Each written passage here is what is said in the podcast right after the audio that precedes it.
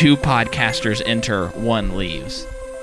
Uh, hello, everybody. Welcome to the podcast. This is your classic Macaw Podcast Universe episode. Um, if you are with us this far, I think you you've got to be hooked. You got to be hook, line, and sinker. We are in the Mad Max series, and we are on episode three of the Mad Max series, which is Mad Max Beyond Thunderdome. Two men enter, One man leaves. So today we're is the do metronome that. on? Ah, the metronome's on. The metronome's on.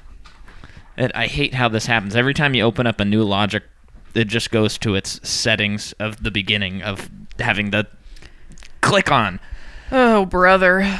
So, anyway, um, how did we feel about this movie? Just a little, a little off second the cuff. second watch for me. Third watch for me. A lot better than the first one. I only really remembered the first half of the movie, so the second half was I feel like I was watching it for the first time. I always, But- I always forget what happens in the second half yeah. on this movie. It is I think that it is a nice bridge between the previous movies and the fourth movie. Mhm. Because the fourth movie, you could argue, is just as insane as this one, but it's not as insane because of this one. Okay, I think it's w- way more insane. Do you, but do you know what I mean? Like how it's I don't know. I just think like this one's so all of them are heavily stylized, but this one is even more heavily stylized based on costume and set design.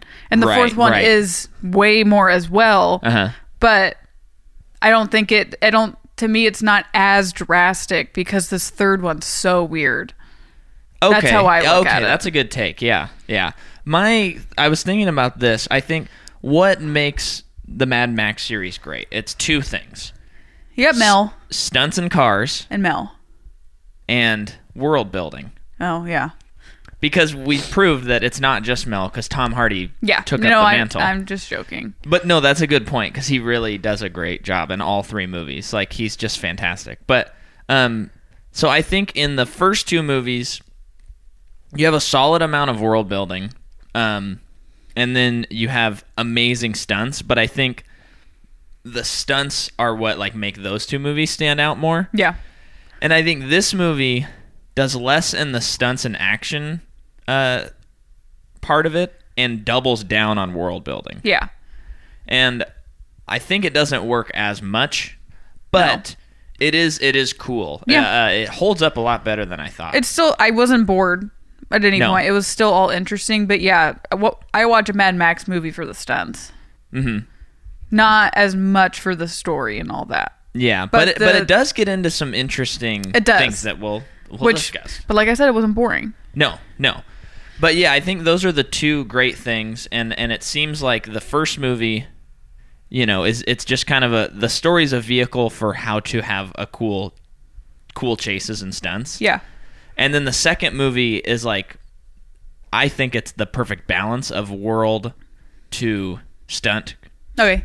Uh, and same with the fourth movie. And then this one does more world building, less stunts, which is makes it a, a, not as interesting. Okay. I think, but it is cool that we have the the Thunderdome scene, which is a different kind of stunt choreography than in any other part of the yes, series. Yes, and it's so cool. but we'll get oh, there. I forgot to look up. Oh, never mind. Can I go first? Yeah, yeah, hit it, hit it, hit it.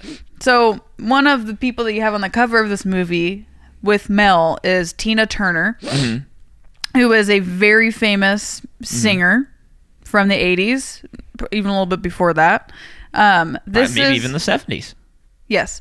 And this is one of her first acting credits in her acting career. The only other one that I really found that wasn't on IMDb that wasn't a music credit Okay, was Last Action Hero. she's in Last Action. She's the mayor. She's the mayor in the That's last. the Ac- I don't remember her in that movie. I still haven't have I seen that movie fully? I don't know if you've seen it fully. I've seen most of it. Yeah. So I wouldn't know. It's a great movie. Um It's one of those movies that, uh, uh, for you listener at home, it came out and people generally hated it. And right now, currently, people are starting to come around on the movie, and it's starting to get a cult following now. yeah. But it's kind of fun because my dad always liked that movie, and we used to watch it a lot. So I've always been a fan of the movie. Brownie points for you. I know it feels good. Um yeah, so she's in that movie. Cool. Oddly and it's just very it just seems very odd because this movie's very odd. Yeah. This is one of the first acting things she did. That's weird. Weird but cool because she was cool. Um, Well, can we talk about her performance at all, or should we wait for? let's wait. Okay. Um, so that movie, this movie came out in 19, 1985, right? Yes, 1985. yeah, July tenth, nineteen eighty-five. So her the early part of her career, she, it, it took place like with her first husband Ike Turner, and they got a divorce and also separated professionally. Mm-hmm. And it was a, really, really, really hard thing for her. I didn't get, I didn't read too much deeply into it, but 1993 was when she launched a very successful solo car- career. Ni- 83, you 83 Okay. sorry 1983 very like right before this movie she launches a solo career that um like it was just a huge comeback Okay. for her and she won 12 grammy awards and i read that when she went on her 50th anniversary tour i didn't see i didn't see the year for it Mm-hmm. it was it's one of the highest selling ticketed shows ever like Oh, of dang. this tour that she did wow. so what a comeback for her Yeah.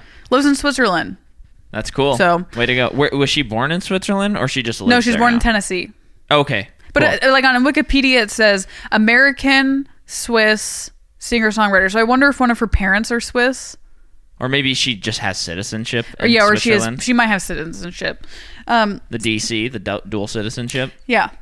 Mm-hmm. So then I, I also looked up the production designer because the production design of this movie is very good. Yeah. And I noticed the the name just kind of looked familiar to me. So the the d- production designer designer is Graham Grace Walker. Grace being in quotes as the nickname. Okay. Um, so he's he did this movie, but other notable movies that he's done, he's done a lot of horror movies, Oh, which okay. I find interesting. He did The Island of Doctor Moreau, Moreau, I think it's Moreau, Okay. Val Kilmer, in that Okay. movie, 1996. Me neither. Good book though. Gothika, which is a a thriller movie with Halle Berry. Okay. Have you seen that movie? No, never heard of it. Oh, I mean, I don't. I'm assuming that the scores aren't super high, but Mm-hmm. at the time it was kind of popular. Um, and then he did House of Wax, which I'm assuming you haven't seen, Nope. but the movie was in 2005 and stars Paris Hilton. What? And then stars this other person that when I read the name, I was like, "Where has this guy been?" Chad Michael Murphy. Who Where is has that? he been? He is in. He's in Cinderella Story with uh, Hilary Duff. He he's Chad in. Michael Murphy. He's in. I have no idea. is he idea. in One Tree Hill? person Let me double check really quick. Chad. He was just a. He was just in so much. Oh, Murray. Oh, Murray. Yeah, I said Murphy. He's I in mean, One Tree Hill. Freaky Friday. Yeah, he's in Freaky Friday. Where has he been? I feel like I've never seen this person before. I, No, he's I've- still in TV have, shows. That's good.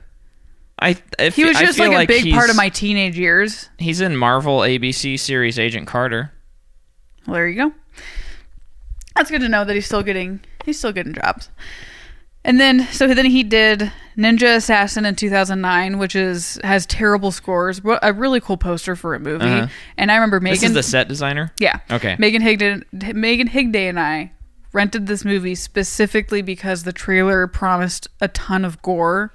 Oh, I remember this movie. Yeah. I never saw it, but Oh I, I remember Shane was like, "Oh, it sucked so bad," but we he. we loved it because it was so gory. Uh-huh. But I have not seen it since I was a teenager, and I am positive that I would hate it. Yeah. It's like 300 style gore, Yeah. where it's not none of it's real. No, yeah. Um, but it was just it was fun. yeah. And then he did the the collection, which is a horror movie that I've seen. That I think Veronica, if she ever listens to this, my sister has also seen. Okay. so she would be like, "Oh, okay." Anyway, then you have the the guy who played the master. So you have Master Blaster, which are two people basically playing one character, but it's a little guy and a big guy, and the little guy is like is like on the big guy. Yeah. Um, so the master And they run the underworld yes, with all the pigs. and the master is Angelo Rossitto. He has been acting since 1927. The master is? Yeah. What? That Yeah. 1927? Um, he is in so many like this is uh, Mad Max is like the only thing I recognized that he Okay. did. However, he was in The Fugitive, the TV show, Okay. and he was in Man from Uncle, the TV show. oh, okay. But I mean, like so many acting credits. Yeah. And then the guy who played Blaster only has four acting credits. This being the last one. Okay, and was was it a different person than the per- than the kid that's I, revealed? I couldn't tell. Oh, I don't know. because it, it in the I'm assuming it was. in the movie there's the scene you see the the ma- or the blaster and he's this huge guy and then when Mad Max knocks his helmet off um, you see that it's a kid but the way they shot it it looks like they just put a kid in a big suit I think that's what it was. um, so anyway And then who's the last one? Oh, then I just looked in. uh, th- th- What's the thing about these movies is even though this is the third one and it's a pretty successful franchise, most of the actors don't even have pictures on IMDb, meaning that this is Yeah. really the only thing they've ever done. So, like, I looked up the girl from that like tribe, yeah and uh, she this is only her second acting credit ever, and like that's like it. really. interesting She's like she not was very really good She was. I think she's in a couple things after, but like nothing of note. okay Um. do you know what Mel was doing before this movie Oh, I didn't look at that. you didn't look at that No, we've we went over him. I know I'm just curious where he's at in his career I right can look now. it up right now. Okay, I can take over. Is that your last, or do Yeah, you have that's some my more? last. Okay, so just butt in when Mel gets there. Uh, so this is Mad Max Beyond Thunderdome. This is the third of the series. Uh, it comes out July tenth, nineteen eighty-five, and the budget of this movie. I know you're looking, but pay attention to this. The budget is ten million. Wow, that's it. Yeah, and uh, box office is thirty-six million two hundred thirty thousand two hundred nineteen in the U.S. and four million two hundred seventy-two thousand eight hundred two in Australia. Whoa. So that's where Only in that's at. Australia. That well, the the the four million number was Australia. The thirty-six million was America. That's just a lot for one country. Yeah, but I mean, Um, the U.S. knocked him out of the water. He did Lethal Weapon. Lethal Weapon's his next movie after this in 1987. So the Lethal Weapon starts after this. Yeah, and before that are movies that I've never heard of. Can you hit me with like the just whatever was right before it? Mrs. Soffel. Okay. It looks boring. Okay. That's pretty cool. So he goes from one action franchise to the next. Yeah. Love Lethal Weapon. Big Lethal Weapon guy. Um, okay. This movie, once again, is directed by George Miller, but it's also directed by George Ogilvie, who mostly does a bunch of TV movies I've never heard of. Um, and the reason for that is um, Miller. So, you, do do you remember his um, producing partner Byron Kennedy? Yeah. They made the first two movies together. They're good friends. Um, oh, and he dedicated the movie to him. Yes. He Then died. he died. And he died, Byron Kennedy died while scouting locations for the movie in a helicopter crash in 83. What? Yes. So um, this caused Miller to be hesitant to do the movie because he was going through all the grief of it. Um, but he, he did come to the conclusion of like, let's just do it so we can get over the shock and the grief and kind of process it through making the movie. Okay. Um, but that was part of the reason why he had a assistant director. I'm I'm doing a bit of um, guessing here because um, let me see if I can find the note here. Um, oh, where did I guess I didn't make that note, but I, I remember reading that he. Uh, oh yeah, here it is. Uh, a quote from him: "Thunderdome. I had a very hard time on that because Byron Kennedy was killed in a helicopter ac- accident just before, and we were doing two mini series.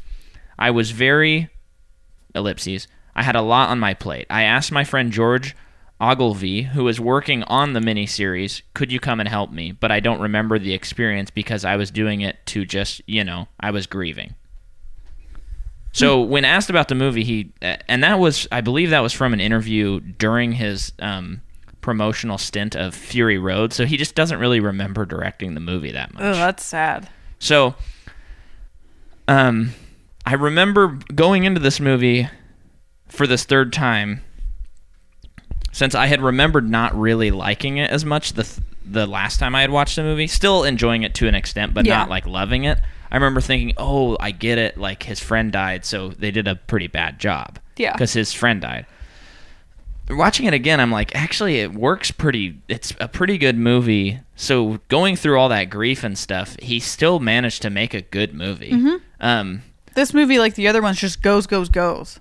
Yeah, I mean, there are some definite changes I'd make Yeah. to the movie, but which we'll get to. Um, but anyway, so that's kind of the directing chair. I, th- I thought that's kind of interesting. Uh, The music is this is the first time it's not by um, Brian May, not, Okay. not the Queen Brian May, but the Australian Brian May, uh, and it's by uh, Maurice Jarre, who did Lawrence of Arabia and Doctor Zhivago, and some others. Uh, cinematography, To Doctor Zhivago. it's Dean Semler is back again, produced by Kennedy Miller Productions, distributed by Warner Brothers. And then I got a big note here. Uh, I'm just going to quote this. This is taken from Wikipedia. Um, Terry Hayes, who co wrote the screenplays of Mad Max 2 and Beyond Thunderdome with Miller, started talking about mythology and how, Oh, cool. how where people are short on knowledge, uh, they tend to be very big on belief. In other words, they take a few fragments of knowledge, and if you take, like the Aboriginal tribes of Australia, they just take simple empirical information and using those little bits of the jigsaw construct very elaborate mythological beliefs, which explain the whole universe. Terry was saying if you had a tribe of kids after the apocalypse who had only a few fragments of the knowledge, they would construct a mythological belief as to what was before and what would happen if Max or someone like that. What would happen if Max or someone like that's just the end of that quote. But I don't know what was going on there. But that's that's interesting Yeah. because it's so the movie from from doing research and watching it, it, a lot of the movie is about like mythology, myth, and then power structures Yeah. and um, how how society functions. Um, so that's cool. We'll take that into our thoughts as we go along. Um, they imagined Tina Turner like other leaders um, who were good, like started out good, but then they cling to their power, and so they don't allow change. Yeah. Um, and I saw that um, Max, I mean George Miller, was saying how like he he could almost imagine not he, he didn't express interest in making this movie, but he almost imagines like there is a Tina Turner story of her creating Bartertown where she is like a Mad Max type hero, but then she later like is um her morality is kind of changed because she wants to hold on to that Well, power. I like I like that tiny little anecdote that she gave in the movie where she was like, "I'm I was no one before everything that happened, but now I'm now it's my time to be someone." yeah now i'm someone Yeah. and that's that's pretty interesting Yeah. um, so um, and then and then george miller carries that over to he um, explains that if um, max were to stay with the children then he would become a tyrant in the in that same way Oh, because at the end of the movie he lets the kids go and stuff like that interesting. but so there's a lot of the power structure, um, which knowing that before the movie was kind of nice for me because I was watching for it. Oh, okay. I don't know if you caught um, that stuff, but I'll be interested to see what you think about it. Those are my notes, and this is the Macabre Podcast Universe. Cue the intro music. That's our long intro. Oh, what? No, I'm kidding. He probably already played the intro music. You could play it again if you feel like it, but play it like over our talking. Yeah. I, by the way, I saw Anthony yesterday, of course, at the coffee shop. And uh, for for you listener, a little behind the scenes. This is our ninth episode, and this week we finally finished the cover, which is the superhero Mike, um, which Jordan drew, which is very cool. And Micah did the font. I did the I did the graphic element of it. Um, please don't hire me because it's such a headache, and I'm very bad at it. Um, And don't assume that I can do graphic art because I can't. That's why Micah does it. but she does do the drawing and she is available for hire. Um, but uh, all of that to say, uh, we have our release date finally, and then uh, Do you guys want to know what it is? Anthony. But he also said that um, he can send us the song, but he kind of just the the Oh, intro just song because to- it's done, but he kind of wants to just premiere it. And I was like, just put it on the episode. I trust you. So you, the listener, you've heard it. This will be the ninth time you've heard the intro music. And just imagine that Jordan and I have not heard it yet. We don't know what it is. yeah, I don't know, and it's killing me. And we probably won't know because we're still going to record a few. Like, we have a release date in mind, um, but it's about two or three weeks away from this date now. So we'll probably have like three or four more episodes done by then. Um, Yeah. In which case, we still will not have heard the intro music. So, anyway, Mad Max Thunderdome. Let's get into it. Let me pull up my note from so I have a question movie. right off the bat that I was always unclear about, and I feel like I might have just missed it. Uh-huh. So at the beginning of the movie, Max is the one driving that caravan of camels with the camels. with yeah. the truck, like with the car, yeah. and the plane who was Bruce Spence like flies over over him and knocks him off. That was Uh-huh. him, right? Yeah. and then he loses his like why did that happen i'm so confused because then mel gibson gets to bartertown and he's like i want my stuff back and it's like did someone steal it or Yeah. Bruce Spence stole it. but he never he never received it Yeah, his son was on the ground and he jumped into the no. Uh, so what did they do no, did they like no, no. Remember, remember him and his. So the so Bruce Spence is in the second movie. the gyro captain And in this movie, he's a new character, Jebediah. Um, was he a or- new new character He's a new character, Jedediah. He's Jedediah. He has a son, um, and and they are flying a plane.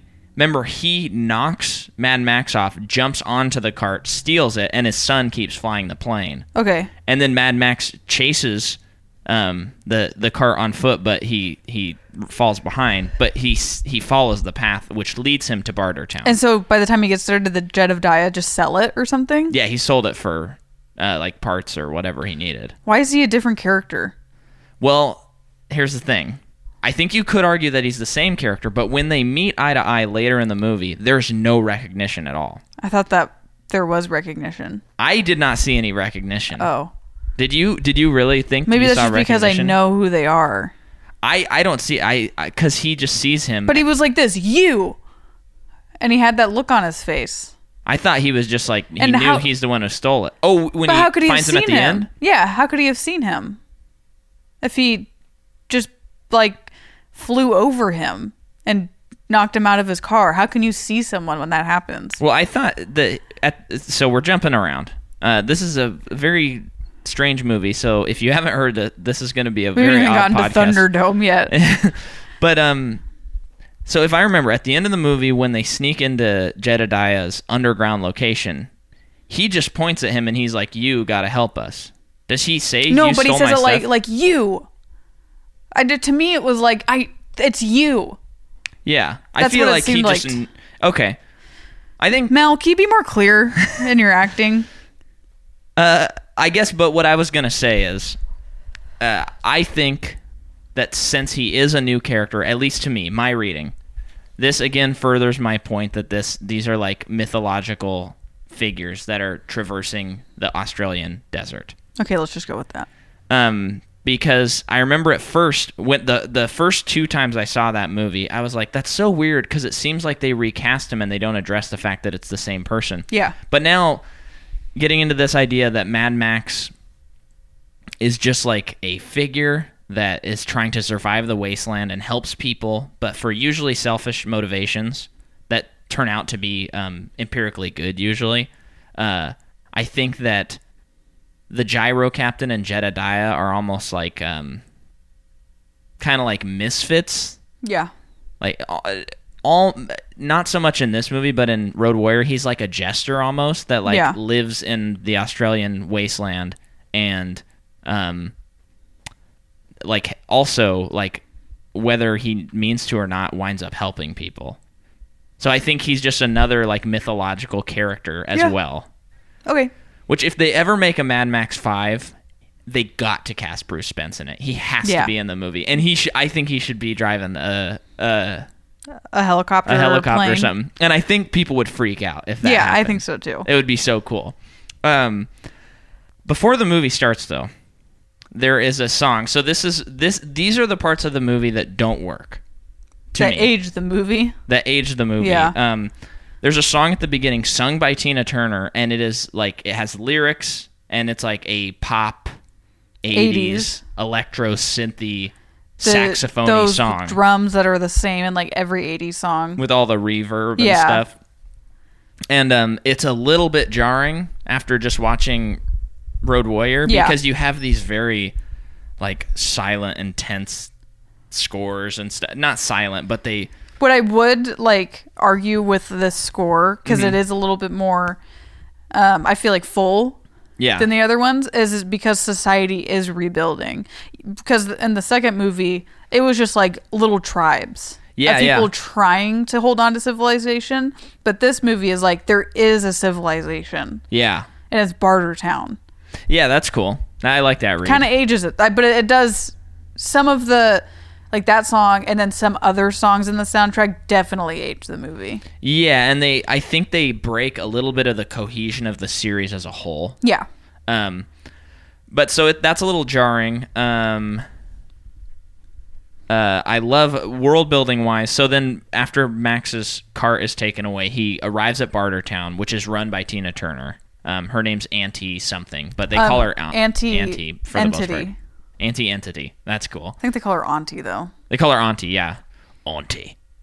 That's pretty good, Australia. Yeah. Auntie. Uh, and so when he walks in, though, there's all these people and there's a lot of selling, and he sees his camels up for sale. He can't get them. Right. Um, they're like, oh man, being sold by that super cool guy who we couldn't find on IMDb. Oh, you couldn't find him. I mean, like I couldn't see a, a picture or anything. You know, it was I couldn't find him. oh, find he's him. like the standout. um, he was he's so so cool. How He's- did we just? What did we He's just- like this warlocky character wearing like a purplish black robe, and he has a staff. But it has huge shoulder padding. Huge that shoulder looks padding. Just so cool and like regal, and it's like he he is. He'd be a great cosplay. oh oh yeah, he is like embodying the the like mysticism. Yeah, it. he's yeah. so cool. and he, he's, he tr- he's be- trying to sell like, the camels. If there was, if the movie was a little bit longer and it showed that there was some kind of religion going on, that guy would be the front, forefront of oh, that yeah. religion. Oh yeah. He's cool. He is very cool.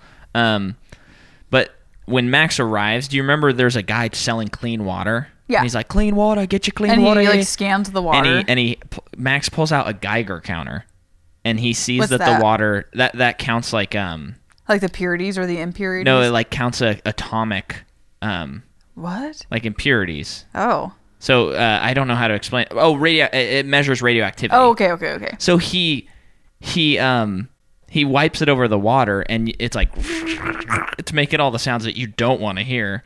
And the guy kind of just walks away and and uh, Max just gives him a look. And that is a great example of good world building because they don't have to tell us that Nope. there was an atomic war or anything like that. But that alerts us to the fact that the war that happened before 2 had some atomic Nu- nuclear warfare. nuclear things going on and it just adds some texture and i love all of that stuff. yeah, that's cool.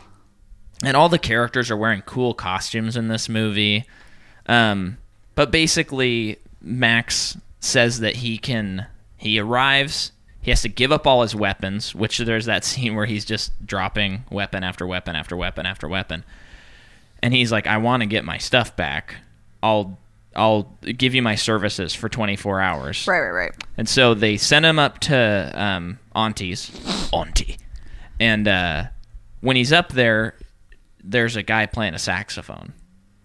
And at first, and you're like rolling your eyes. You're like, oh, this is more more of an '80s thing. And then you see that there's an actual person playing a saxophone. so you're like, oh, okay, It's that's pretty cool. as as Sean Muir has pointed out Yeah. to me. What that means. There's diegetic music, which means the characters in the story are also hearing it, and then non-diegetic, which means only we hear it, which would be like the score or something like Yeah. that. But um, that's that's pretty interesting and cool.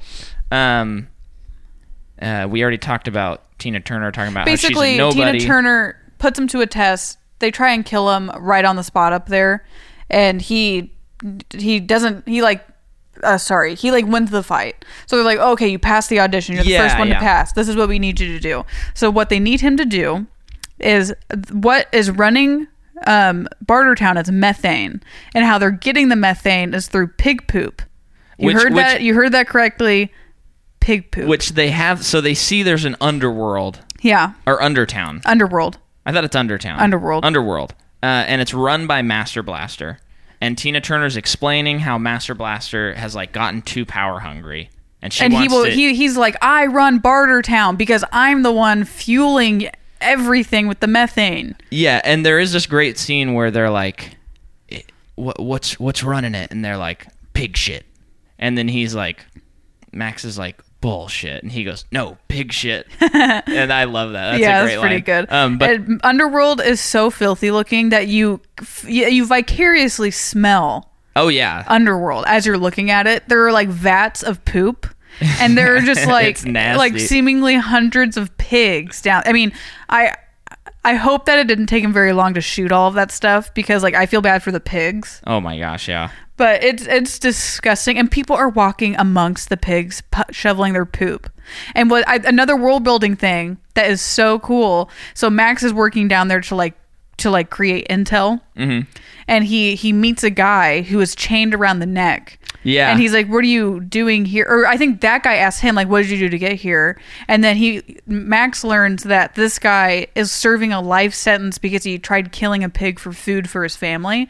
And the guy is like crazy, and he's like smiling. He's like, "Oh, it doesn't matter. Life is only two to three years because Yeah. the conditions are so terrible down Yeah. there." Because he doesn't leave that. I mean, he leaves to go watch Thunderdome, but like that's his home. Is shoveling pig poop, and he's Yeah. chained around the neck, and it's like it's almost as if smelling all of this and being in all of this is like like loosened a few bolts in his head, and he's like, "Oh Yeah, yeah. I'll die soon. That's okay." Yeah. yeah. it's that, his, that guy's cool. I like that character a lot. yeah, he's cool. He reminds me of um well, I don't remember his name and it's What? I, I don't remember. He's the guy who voices K2SO. Uh and we have this we've had this conversation like four times in our relationship where we try and figure out In who Rogue it is. One? Yeah. Uh He's it- so cool. anyway, uh Bet it's Bruce Spence. I'm just kidding. So then finally, uh, we see Mad Max's car, and and Yeah. Max challenges Master, not Blast, or he ma- challenges Blaster, not Master, because Master rides the Blaster, uh, to a duel in Thunderdome. Alan Tudyk. Alan Tudyk, yeah, Tudyk. that guy reminds me of Alan Tudyk. Like, if, Oh, that, if yeah. the movie was made now, they would have Yeah. cast Alan Tudyk. That's right. Um, that's got to be so confusing for anyone that's listening right now. I know. Um, but uh, so Mad uh, Max's car is being driven through the city, and he like stops. Uh, Driven by Master Blaster. yeah. Or like they're sitting on like on the throne of it or yeah, something. and he goes, which is cool too, because it's like, when did his car get stolen? Yeah. Again, that's just like folklore. It's like, who knows? I would love to know why, but also like I kind of like how it's just mysterious. Yeah. Um, and then uh, Oh, before that though, remember that they had his car in Underworld and they were trying to like start it, and hi you notice that his car was rigged like in Road Warrior. That if you started it or tried taking anything out of it, it would explode. right, So that's when Max was like, "You have to do this," and Yeah. they they forced him to like take the bombs and all of the danger stuff out of his car so that they could drive it, yeah, which is just more cool world building. Yeah. And then finally, um, he challenges him. He goes to the Thunderdome. Tina Turner flies in like on a zip line. So cool. And then the guy who was selling the camels earlier does this whole speech, which is so You great. should Where he's like, YouTube it. Well, I mean, there used the to be there used to be war, and now we settled it here. Two men enter, one man leaves. And I suppose you won't break any rules because there are no rules. Just as long as two men enter and one man leaves, and then you hear the crowd who's around this like geo. It looks like a like a bigger one of those Jungle gym. playground jungle gyms. Yeah. and um and it's real. That's the Yeah. other cool thing. It's a real thing. It's very large, and there's probably like f- fifty to hundred people on it looking inside the Thunderdome, and they set up weapons in different areas, and then they proceed to fight. You know what's cool about this this kind of this whole concept? And I I'm not I can't think of other examples, but I feel like it's kind of a common thread in dystopian things where it is so dystopian future, Mm-hmm. which means there's like no more entertainment because we're a broken society. Yeah. And as the world starts rebuilding, it's like we have to go back through like Roman Empire stuff Mm. and like have people fighting to the death again, like going through these things because yeah, I just feel like that's like that's you kind of see that it's a common thread and things Yeah. like that, or even like in Hunger Games, they're like basically fighting to the death, Mm-hmm. and it, part of that is for entertainment purposes Yeah, for people, and I just I think that's interesting. yeah. It'll never not be interesting. I think. Yeah, it, it it always it truly always is. Um so then they fight it's a really great action sequence. They have like uh rubber like uh like Like um, trapeze acrobatic things, things. that are hanging from the top so they can do flips and jump around. Um the fight, I mean, we can't really describe the fight, but it's really weapons cool. are hung up all around the dome that they have to jump up and try and grab. and there's a chainsaw that Max gets, and there's a knife, and so they fight. And basically, the end of the fight, he knocks off the helmet. He sees that it's a kid, and he turns. Not only that, a, a disabled child. yeah, yeah, Yeah. he looks like mentally handicapped. Yeah. and then he turns to Tina Turner. Turn Turner, Okay. uh, and he he says like this wasn't part of the deal, and then Master of the famed Master Blaster says, "What deal? What are you talking about?" And then it's kind of exposed, which then leads to Tina Turner saying, "Hey, we made a deal, and any man who uh, breaks a deal faces the wheel." And she, well, she also kills the kid. That's right. Someone shoots an arrow at But then it's like there's still two men in the thing. Eh, because two men enter, one man leaves. But the other guy came. Do you know? Like the the master came into the dome, yeah, that's right. and Mel's trying to get out, but they won't let him out Yeah, because there's because there's two men in there now. but then he broke a deal, so he's got to face the wheel. Yeah, So they face the wheel. Uh, and gets the gulag he, yeah, he spins it and it gets the gulag, and they put him on a horse. They Put Backwards. this, yeah, backwards with a large head, like a paper mache head. which is kind of freaky looking. Yeah, Um, a tiny vial of water, that is hung in front of the horse. and then they smack the horse's butt, and the horse takes off. And then they do, they proceed to do one of the most insane effects, uh, or whatever it is I've ever seen, when the horse collapses from heat and dehydration, which alone looked too real on the horse's Yeah. part. Um, horse might be getting MVP for me. And then the horse, so Max is still on the back of the horse, or he falls off at that point. No, he falls off. The horse slides down into quicksand Yeah, but it it looks like they actually put a a horse into quicksand. yeah. It, at well, no the horse point. is dead at that point, so No, I'm sure they dead. did a fake. But the horse. fake horse looked real. It looks really like a, did. it looked like they like bought a dead horse and they put it in quicksand. I mean, the way the series has been, I wouldn't put it past them it just looks so horse. cool. Um, yeah. Uh, and then this girl finds. Well, Max. hold on. How far into the movie are we at this point? This is this halfway? Yeah, How long is this movie? I, I don't know. Like an hour forty five. Sure. Just think about yeah, how much we've talked about. Like how much has happened. Oh yeah, yeah, And then we're gonna do a complete 180 switch on where Uh-huh. this movie's headed.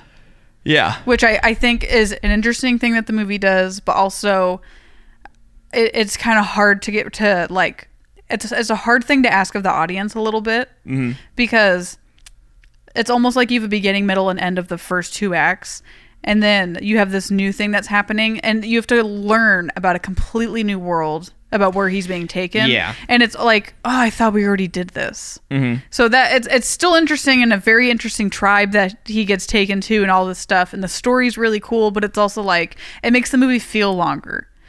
Definitely. So it feels like another movie starts. definitely. Um, yeah. So then he's found by these like ch- these children, Yeah. Um, which is kind of I, I think it even got Looks criticized like the Lost. Boys from Peter Pan. Right. It, I Oh, was about to say. okay. I think it even got criticized for being a ripoff of the Lost Boys. I think it's unique enough. Uh, Yeah. but uh, it, it- I think it's kind of cool that there's children surviving out by this like uh, pool of water. Like a little oasis. yeah, oasis. That's a that's word. And um, they they like are really excited about Max Yeah. Because they think that he is Captain Walker. Because they were all on a plane. We we learned through So the this. kids were on a plane? I thought so, weren't they? I thought like a plane had crashed near them. That makes more sense. It makes more sense just because I don't think they would survive. Yeah, that makes way more sense. But proceed. Yeah, okay. Um so and this gets into the idea that uh, Terry Hayes was talking about where it's like these children are living in this area. They have one of those old um, picture um, flipping toys, if you remember, listener, where you you hold it up to your face and you um You put You you, flick it. insert the picture into the top it's like a it. circle cartridge yeah. and you click it and it shows different pictures. Yeah. So then they proceed to, like a religious relic, create this story about how Captain uh, Ca- Captain Captain Walker- Marvel? Is that what you were I was going to say Morgan, Oh. and then I Who's Captain Morgan? Uh, oh, wait, from the alcohol? yeah with the foot up. Yeah. Um, how he came down, and they have like these drawings on the wall because they're explaining this to Max after they kind of bring him back to health. Yeah. Um, and then they Finally talk cut about, off his disgusting hair. I liked the hair. I It was liked the hair. Um, they talk about the plane coming down, and then how Captain Morgan is going to come back. Walker. Walker. Walker is going to come back and fly the plane because the plane is still kind of like partially buried out in the sand. Yeah. And uh, Max is just kind of sitting there listening to all this, and I love all of this. By yeah, it's, it's interesting. It's it's cool. Um, and and they're they're doing it in this strange way that seems like kids around a campfire. yeah. Um, telling stories, and then he proceeds to tell them, "I'm not that guy. Uh, you guys should stay here because the closest town you're gonna get to is Bartertown, and it's a hellhole, and you guys wouldn't last a day over there. But then they like you anywhere." continue further, like trying to convince him, Mm-hmm. and then he does such a great thing where he just gets up and starts walking away. Like they put they Yeah, they put yeah. the, the the pilot hat on him, like they're crowning him, like you're back. Yeah. And then he immediately stands up, takes off the hat, starts walking away. Uh-huh. And it's a lot cooler if you watch it, Mm-hmm. but it was just like that is such a Max thing to do. Yeah. He yeah he he said he's not him, but he only says it in like a handful of words, and then he's gone. yeah. And then I mean they they convince like they bring him back, but like it's just so great. Well, and I I love the idea of um like a culture. I, I mean, because this is kind of like what what uh Ju- if you look at Judaism and Christianity. So Judaism had this idea of what the Messiah would be, and he would come and he would conquer. Like at the time when Jesus came, he would come and conquer the Romans, and then like Israel would be king. Yeah. And then Jesus comes and he's like, I am that Messiah, but actually, I'm going to save everyone, but in a very different way than you thought. Yeah. And this is quite a bit different, but it's cool how Mad Max is like, they're like, oh, you're the guy, you're going to get on this plane that's buried out in the desert, you're going to fly us to safety back to all these cities and stuff and these like utopias that we've been dreaming about. And Yeah. he goes, not not in the altruistic way that Christ does. I'm not bringing Yeah, that yeah, comparison full, but he also is like, no, but he winds up helping them, and he does actually set them free, but in a different way than their uh, than what they their preconceived notions were. Yes. and that like that like messiah figure coming and saving someone, but in a different way than they anticipated, Yeah. is always kind of an interesting idea to play with, Yeah. and uh, that's very cool. It's like, like one of those things where you think you have it figured out, mm-hmm. and and you don't, and then it kind of comes down to like you just have to have faith in that thing Yeah. that you believe will help you, Yeah, and because of their belief in him, I mean, like it's kind of like a typical Max thing. He doesn't want to help them, yeah, um, but he does end up doing it mostly because it's like, well, I can't just let them die, right, but then they have to put their faith in him, right, regardless of where that takes them. yeah. So then it gets to like th- finally the action scene. I mean, well, Thunderdome's action, but I mean like car action scene. Well, we're not quite there yet. Oh, Because remember, then he leaves the oasis because the girl tries to go away, and she's like, "You know what? If you're not going to do it, I'm going to Yeah. go to that town." And he's like, "Don't, don't, don't, don't, don't." And then finally, they leave in the middle of the night, and he Max is alerted to it. oh yeah, yeah, yeah. And he's like, "Okay, we got to go get him." So they start going out. Some of the kids fall in that sand pit. Mm-hmm. Then they finally make it to Bartertown. Um, all the while, I will say, like you were actually saying, you actually explained why, um, why I was having a little more trouble with the second half was because you're re- introduced and you're like, it's like a second movie you're watching. Yeah. Um, I didn't realize that, so now I know why. Like the movie really feels like it starts stalling after she tells the story. Yeah, yeah, yeah. About Captain it's Walker. like, what's okay? So if he's gonna say no to this, what's what's that gonna happen? Yeah, so there is a lull there. Um, but then they finally get to Bartertown. They break everything up. Um, and they they that that guy, the pig killer from earlier, gets in a you know summing a lot of this up. Gets into a train car and they take off down these train tracks powered by the methane. And then Tina Turner and her gang uh, are start chasing them Right. and the kids have mercy on um, Master. Yep. Um, and they because he is now being mistreated because Blaster was killed, Yes. and so I I really like. I guess we didn't talk about Oh, yeah, this enough, scene. but I think it's really cool. And, and good writing where you have um, Master Blaster who who really is presented as a really bad dude Uh huh. and Tina Turner is presented as, the, as this really good person. And then after Blaster is killed, you see her just take advantage of that situation like a dictator Yeah. and just throw Master in prison like he was helping the city. And then um and then and then it, it kind of turns on its head to where you're like, well, T- Tina Turner was actually kind of the bad guy. And don't you think she's like kind of motivated by fear as well as she- by I think power? she's. Uh, I think she's afraid she'll lose the power. Yeah. Yeah. And he's already lost the power, so now he's her- just afraid of his life. Her saying for that his life. this is her time now. She's probably afraid of that time ending. Oh, definitely. Yeah.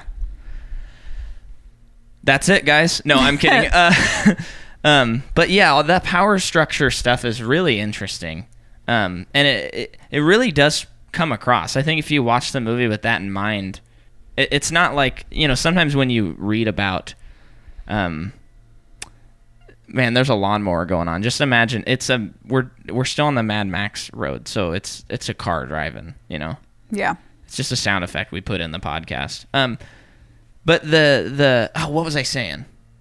Like sometimes when you read about a movie that is that is like an adventure story or something, and then a writer says, "Well, we really wanted to capture the this about this." Uh, you know, we wanted to explore capitalism, and you watch the movie and you're like, "I guess." You know, but this movie, when I read the things that Terry Hayes said about it and what George Miller said about the power structures and the ab- like the Aboriginal tribes making Yeah. mythology, it really does come across in this script. Yes. So Whereas, much. like even some of those movies in Marvel Phase One, I I I can't remember exactly, but there's a couple of them where they the writer said we wanted to accomplish this about um, this hero, and you're like, yeah, I guess you did that. Yeah, I, I guess you did take that angle, but really, it's just it feels more like it's just an action movie. I feel like not- Thor is like the biggest example of that. yeah, because I feel like they were trying to do a lot of stuff, and then it kind of doesn't follow through on like the exploration of a god amongst humans. Yeah. You know, it like it almost More than anything, it's, it's it's exploring Chris Hemsworth shirtless among humans. Yeah, That's just what it Which seems like. I mean, I get. I mean, hem's got a hem, you know. Gosh. But but anyway, so going past all that, they start driving. We have a great Mad Max drive sequence. Once again, can we describe it? No, you have to watch it. There's we, some we can't because stunts. we won't because you have to see it. yeah, no, but it, it really. I wish it was 15 minutes longer.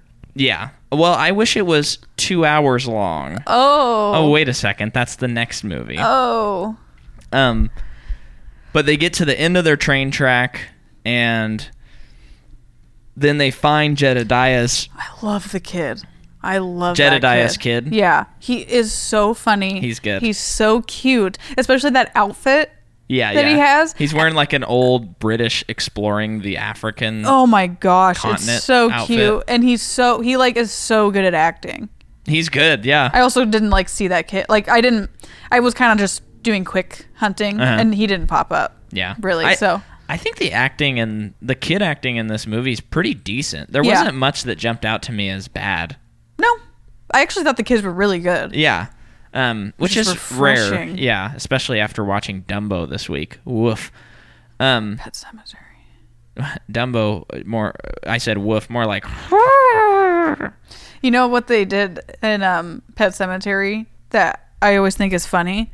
So they have like an eight year old girl and a two year old boy, like mm. their brother and sister. And there's this thing that happens, and the girl, the daughter comes back, and the parents are just kind of like freaked out.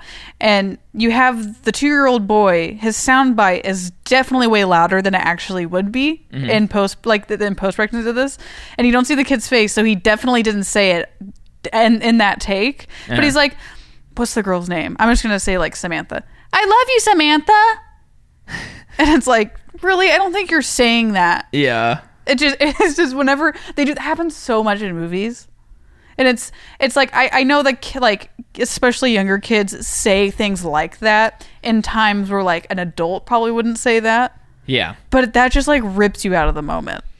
it's child acting's really a hard thing. Yeah. I mean, I know from from what I've heard, it seems like the people who get the best performances spend like really focus a lot of attention on and I, I don't know what they did with Pet Sematary Yeah. and I haven't seen Pet Sematary yet. But I know like with um with Elliot Thomas from E E.T., Oh, okay. the arguably the best child performance ever.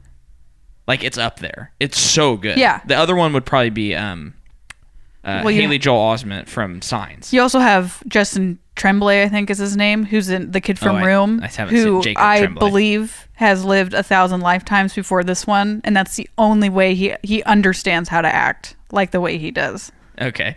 If reincarnation's real, that kid is a product of it. Um but uh, I know that like with like Steven Spielberg, he would sit down with uh Elliot, or Henry Thomas. Yeah. And they would just like really try and get into the motivations and spend time and act like kids and like Yeah. really spend a lot of extra Yeah. time. And then I, another one like uh, the movie Eighth Grade, directed by Bo Burnham. yeah, You know, he would sit down with the the actress. Um, I forget her name, but and they would just like spend a lot of time. He would he would kind of show her the script, but let her add all of her likes and ums that an eighth grader would say yeah, which, which is actually sort of infuriating that it's in the movie because it's so bad grammatically, but it's awesome but because that's it's what so that's natural. how you and I were acted. Ac- absolutely. Yeah. So it's really good. Um, but yeah, there you have to spend a lot of extra time with child actors to get really great performances. I don't know. Uh, back to Mad Max. I don't know how much time they spent with the kids. Um, Yeah. I just wonder what they did. So like thinking about Mad Max, which is a group of kids, Mm-hmm. I wonder how they they dealt with that. But also thinking about um Stranger Things, which is kid driven. Yeah. It chapter 1, which is kid driven, how they one, I think those kids are just very talented. Yeah. But like how what how did they spend time with them? The directors. Yeah, yeah, that would that. be interesting to find out, especially because TV shows have different directors usually. Yeah. so that makes it uh, much more difficult. Yeah. Um, but yeah. Anyway, something to think about. Uh, they get to Jedediah's lair. They get on a plane. Uh, the people are still chasing them. Mad Max gets in a car to distract them and leaves because the they, they can't take off because they're too heavy. Yeah, So Max gets off the plane, gets in the car. One of the coolest shots, car driving straight on into a car, and you see Oh, yeah. everything, and it and that stops everyone driving. disintegrates the car. yeah. And then Mad Max, does he just drive away at the end of the No, movie? he jumps out of that car before it collides with that That's car. right. And he really doesn't have a car because all of them are like the ones that that um there were a lot that were destroyed, and the ones that weren't destroyed, all of the Bartertown people drove away with. Yeah. Because Tina Turner gets out of her car, comes up to him, people like have guns pointed at him, and you're like, oh, why wouldn't she kill him? But didn't she say something like, it wasn't this exactly, but she's like, I like you, or something Well, she like says something like, um, "We're from the same breed." Yeah, or that's something what it like is, That. yeah. And then she just drives away and leaves him. Yeah. And then, uh, and then that's the end of Mad Max from 1985 until what? 2000. ne- neither nearly 30 years later. Yeah. Um, but yeah, that's Mad Max. I am ecstatic about Fury Road. Yeah. Because Fury Road is when George Miller says, I don't know if he actually thought this, but he says, What's the best part about Mad Max? And everyone says the stunts and the car chases specifically. And he goes, What if I took the two best sequences in the series, the car chase in Thunderdome and the car chase in Road Warrior, and I made an entire movie that? And not only that, instead of just doing a car chase for two hours, which can be boring, it's not going to be boring for one second of the movie. And it's going to be maybe the best movie of that year. Probably like top, at least top 50 best movies of this decade. Yeah. And kind of like revitalize action. Because I think there is like a before and after Mad Max. I think that movie has, which was funny because the original movie and especially Road Warrior had that impact as well, where it's like action movies before Mad Max, Fury or Road Warrior, action movies after, and now you have action movies before Yeah. Fury Road and after Fury Road Yeah. and it's it's kind of it's so awesome because I don't know I can't think of anything off the top of my head where the fourth movie in the franchise is the best movie in the franchise. I can't think of anything like they You know, re- one thing that makes it so much better too is this is the best story out of all four of them. yeah Set, set, con- like you know, further set in the future Yeah. when women so women are infertile and they're like are only four pregnant women left. yeah It's a little bit of a children of men situation. it's so cool. oh, it's so cool. is so cool. So rev your engines, folks, because we are gonna dive into that that road, and then um, what we need to remember, um, we need to talk about what you and I specifically, just us two, what we would want in a in a future movie in the franchise. Okay. Um, but yeah, uh, hope you stick around with us. Uh, can't wait for this one, and we're almost done with our second series. Uh, cue the music, Anthony. The outro music. I have no idea what it is. Me neither. The subscribe, comment, like, or whatever. What, Share and just have fun, share it though. Seriously. please. Bye.